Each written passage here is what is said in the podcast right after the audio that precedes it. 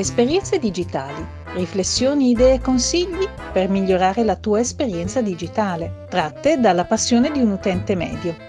A cura di CapoGeek.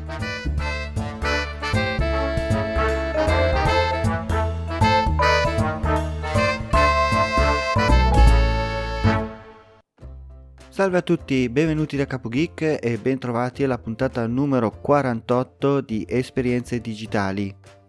Innanzitutto ringrazio sempre Marisa e Teresa per la sigla e oggi voglio parlarvi di un'applicazione che ieri mi ha avvisato che c'è stato un forte terremoto nella zona di Rimini. Questa applicazione si chiama Rilevatore Terremoti, è un'applicazione come ce ne sono tante sugli smartphone al giorno d'oggi, cos'ha questa di differenza dalle altre? Praticamente quando succede un terremoto ovviamente ti avvisa perché prende i dati dagli istituti nazionali di rilevazione dei terremoti minuti, però questi non arrivano subito, a volte passano anche 20 minuti da quando è stato rilevato il terremoto. Invece in questa app, oltre ad avere questi avvisi, tutti gli utenti che si sono registrati possono segnalare tramite tre bottoni di tre colori differenti se hanno percepito un terremoto. Verde, leggero, quindi se è stato solo percepito. Giallo, se è forte, quindi se sono state cadute di oggetti. E rosso, se è stato molto forte con crollo di edifici. E quindi arrivano delle notizie notifiche praticamente in tempo reale. Oltre a questo ha un'altra caratteristica, si può abilitare lo smartphone per farlo diventare un rilevatore di terremoti, nel senso che quando viene collegato alla presa per essere ricaricato, ad esempio non so di notte oppure appoggiato sulla scrivania mentre si fanno altre cose, si attiva in automatico il rilevatore di movimento e insieme a tutti gli altri smartphone che hanno attivato questa modalità diventa una vera e propria rete di rilevatori esempio in questo momento ci sono 37.150 smartphone in modalità monitoraggio sismico. Quando avviene una scossa di terremoto e più di uno di questi cellulari rileva questo sisma, avverte con una notifica tutti quelli che si sono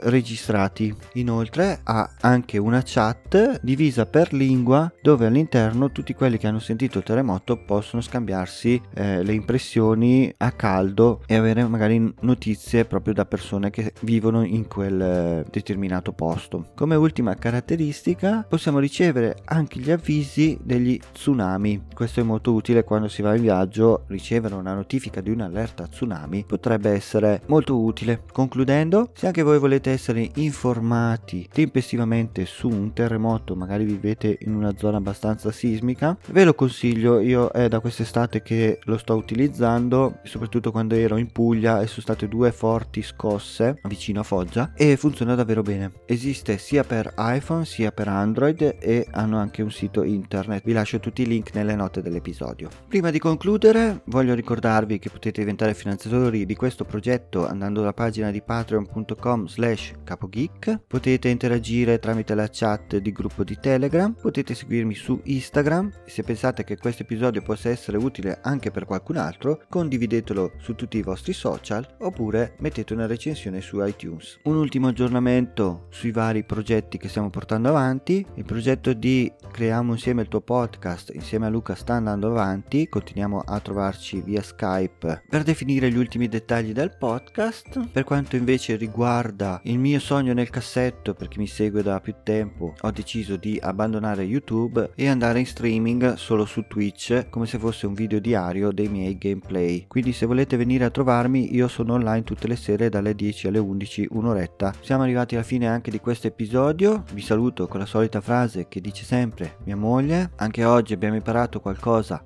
non possiamo morire ignoranti. Un saluto da Capo Geek e ci risentiamo nella prossima puntata.